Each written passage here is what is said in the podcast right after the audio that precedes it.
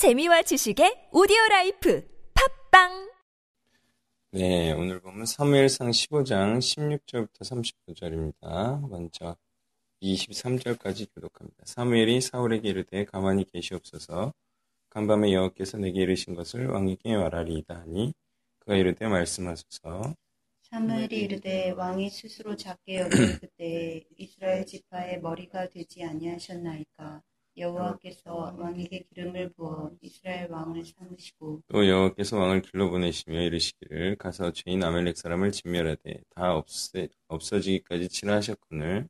어찌하여 왕이 여호와의 목소리를 청종하지 아니하고 탈취하게 여김하여 여호와께서 악하게 여기시는 일을 행하였나이까? 사울이 사무엘에게 이르되 나는 실로 여호와의 목소리를 청종하여 여호와께서 보내신 길로 가서 아멜렉 왕 아각을 끌어왔고 아멜렉 사람들을 진멸하였으나 다만 백성이 그 마땅히 멸할 것 중에서 가장 좋은 것으로 길갈에서 당신의 하나님 여호와께 제사하려고 양과 소를 끌어왔나이다 하는지라. 사무엘이 이르되 여호와께서 번제와 다른 제사를 그의 목소리를 청종하는 것을 좋아하심 같이 좋아하시겠나이까?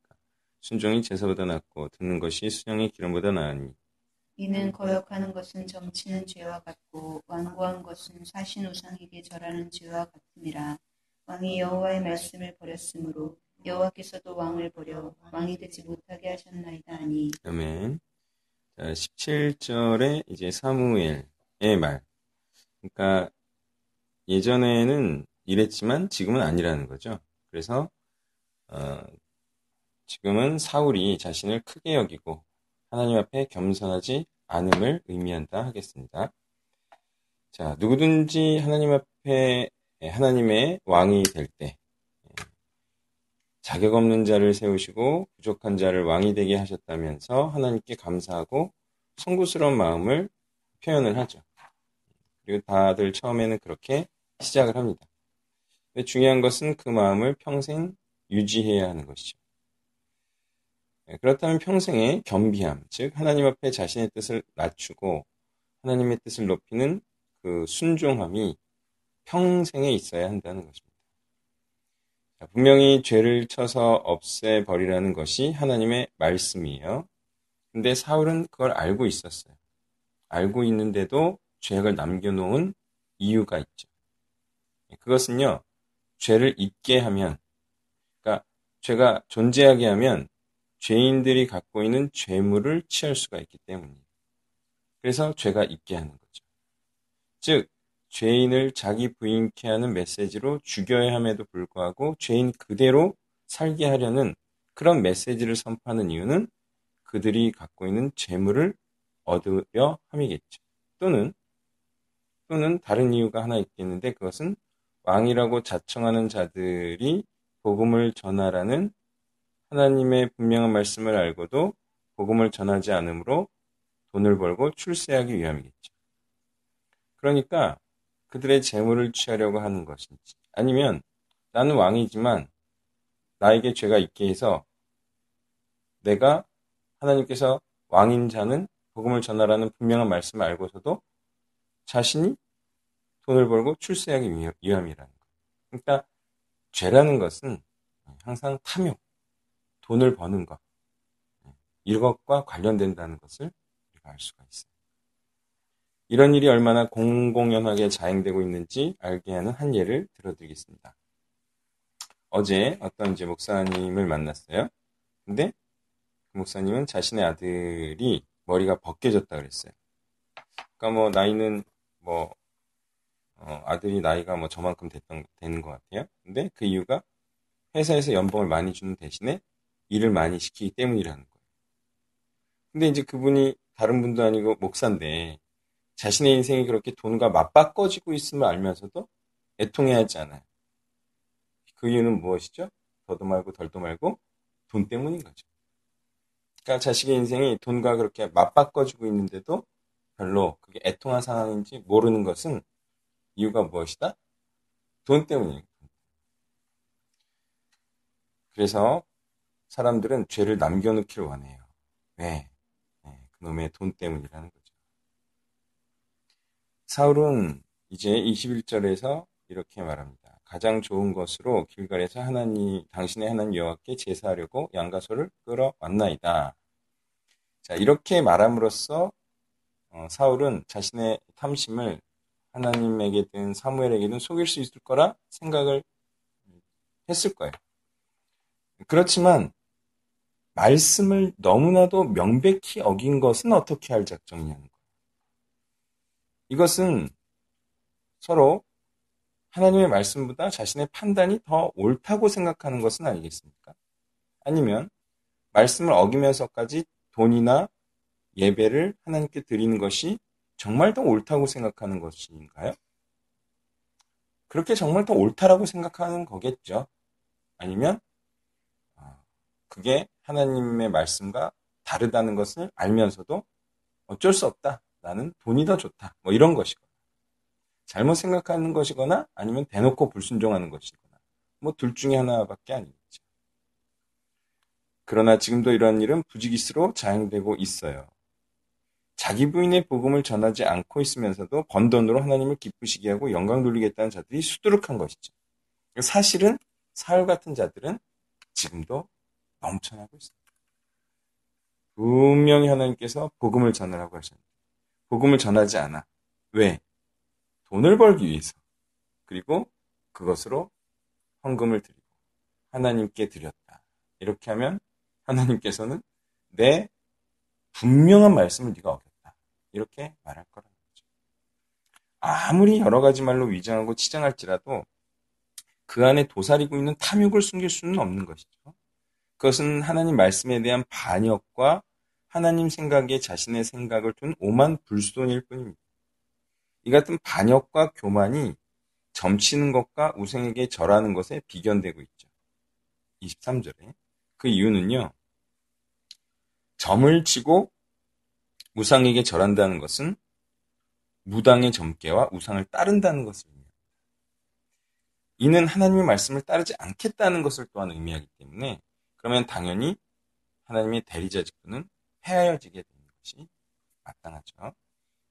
24절부터 31절까지 교독합니다. 사울이 사무엘에게 이르되 내가 범죄하였나이다. 내가 여호와의 명령과 당신의 말씀을 얻은 것은 내가 백성을 두려워하여 그들의 말을 청종하였습니다. 청하오니 지금 내 죄를 사하고 나와 함께 돌아가서 나로 하여금 여호와께 경배하게 하소서 하니 사무엘이 사울에게 이르되 나는 왕과 함께 돌아가지 아니하리니 이는 왕이 여호와의 말씀 버렸으므로 여호와께서 왕을 버려 이스라엘 왕이 되지 못하게 하셨습니다 하고 사무엘이 가려고 돌아설 때 사울이 그의 겉옷자락을 붙잡음에 찢어진지라 사무엘이 그에게 이르되 여호와께서 오늘 이스라엘 나라의 왕에게서 떼어 왕보다 나은 왕의 이웃에게 주셨나이다. 이스라엘의 지존자는 거짓이나 변개함이 없으시니 그는 사람이 아니심으로 결코 변개하지 않으심이니이다. 사울이 이르되 내가 범죄하였을지라도 이제 청하옵나니 내 백성의 장로들 앞과 이스라엘 앞에서 나를 높이사 나와 함께 돌아가서 내가 당신의 하나님 여호와께 경배하게 하소서 하더라. 이에 사무엘이 돌이켜 사울을 따라가며 사울이 여호와께 경배하니라.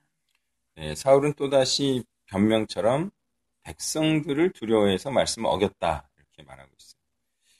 그런데 이 말은 사실 별 의미가 없어요. 왜냐하면 이 말이 맞다 해도 하나님보다 백성을 더 두려워한 거죠. 그러니까 그 죄책을 면할 수는 없어요.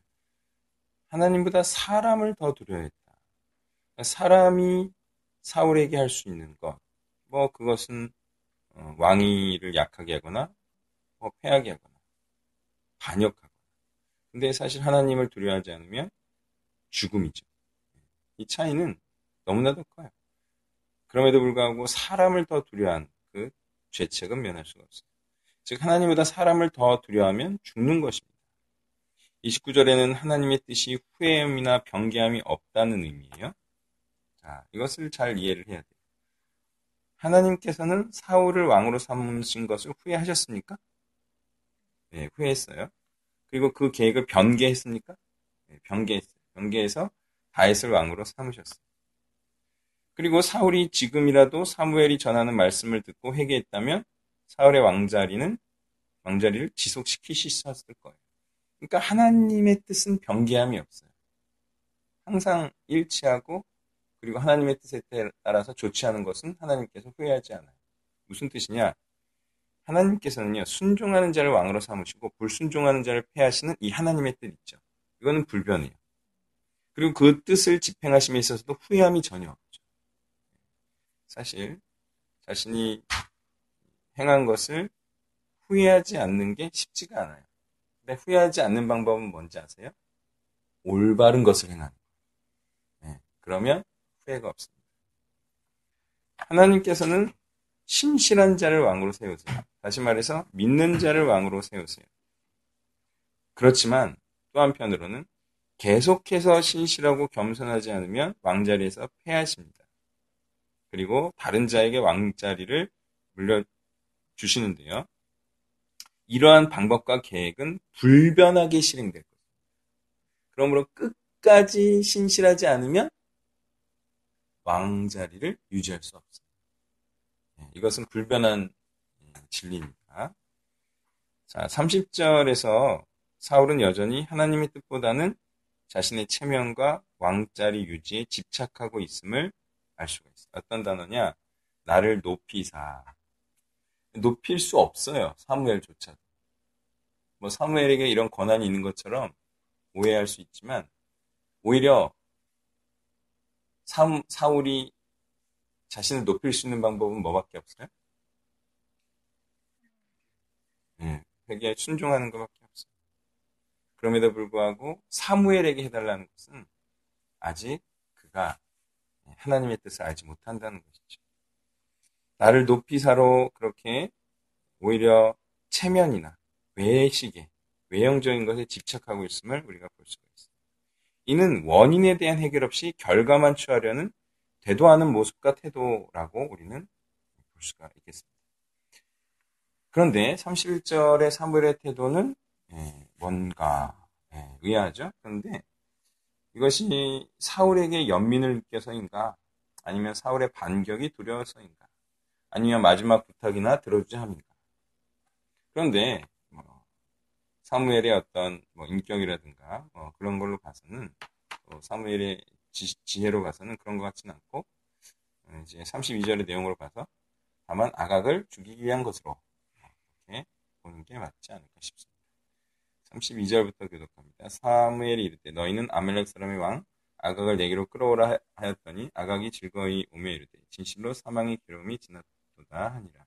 사무엘이 이르되 내 칼이 여인들에게 자식이 없게 한 것 같이 여인 중 내 어미에게 자식이 없으리라 하고 그가 길갈에서 여호와 앞에서 아각을 찍어 쪼개니라. 예, 사무엘은 남아로 가고 사울은 사울 기부와 자기의 집으로 올라가니라.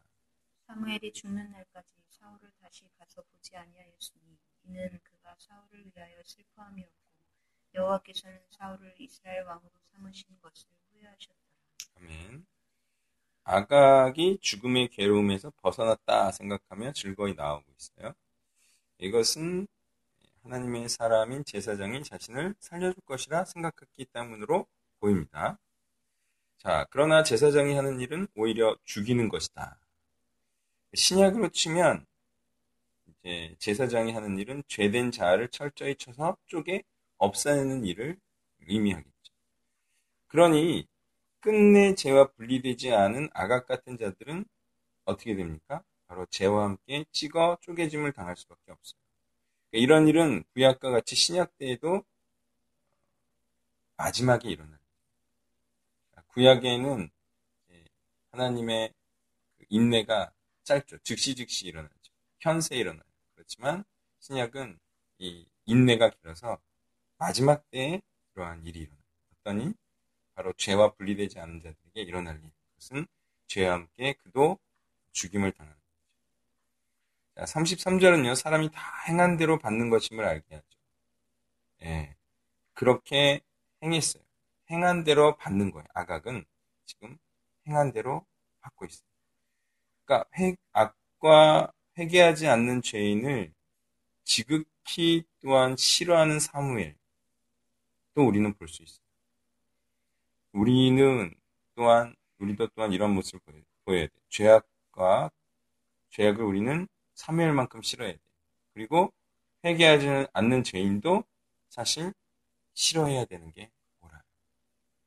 회개하지 않는 자를 좋아한다. 아, 그거는 마치 죄를 좋아할 수도 있을 것 같아요.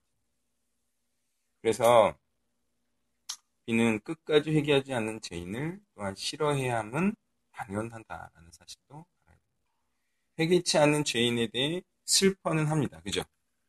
사무엘은 슬퍼해요. 그렇지만 자꾸 보러 가지 않죠.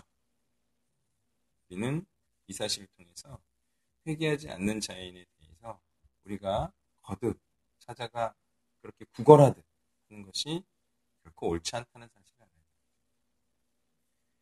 또한 마음이 변할 자를 세우는 것은 후회할 일임도 35절 후반부가 말하고 있죠. 그러니까 처음에 세울 때 잘 세워야겠죠. 사람이 변할 거를 누가 알겠습니까? 그렇지만 마음이 변할 자를 세우면 참 타격이 커요. 저도 당해봤지만 그러면은 공동체에도 너무 타격이 있고 상처도 있고 그리고 사람들도 떨어져요. 그래서 마음이 변할 자를 왕으로 세워서는 안 되고 정말 끝까지 신실하게 믿을 자를 우리는 왕으로 세우고 또 사역자로 세워야 할 것입니다. 요약하면요. 불순종하며 하나님께 제사를 드릴 수는 없다는 거예요. 지금 사울은 그걸 하려고 그랬어요. 그렇지만 그거는 하나님께서 받으시지 제사는 오직 순종하는 자가 드릴 수 있다. 그리고 이 순, 이 제사는 바로 무엇을 의미한다 그랬죠? 번제를 통해서 할 수 있죠. 그것은 헌신이다. 단순히 우리가 이행이 저행이를 하는 것을 헌, 헌, 순종이라고 말하지 않는다는 거예요. 순종은 뭡니까? 인생을 통째로 드리는 게 순종입니다. 네. 하루하루 순종하는 게 아니라 평생을 순종하는 것이 성경에서 말하는 하나님의 뜻을 행한다는 의미임을 알아야 하겠습니다.